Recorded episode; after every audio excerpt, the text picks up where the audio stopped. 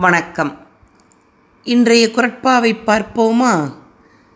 கேடு இல்லாத செல்வம் என்றால் அழிவு இல்லாத செல்வம் என்று பொருள். ஆக அழியும் தன்மையுள்ள பொருளும் அழியாத தன்மையுள்ள பொருட்களும் இருக்கின்றன.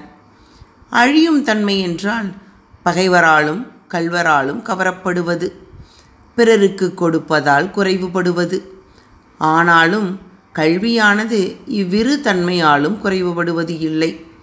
அதனால் கேடு இல்லாத விழுமிய செல்வம் என்று கூறுகிறார்.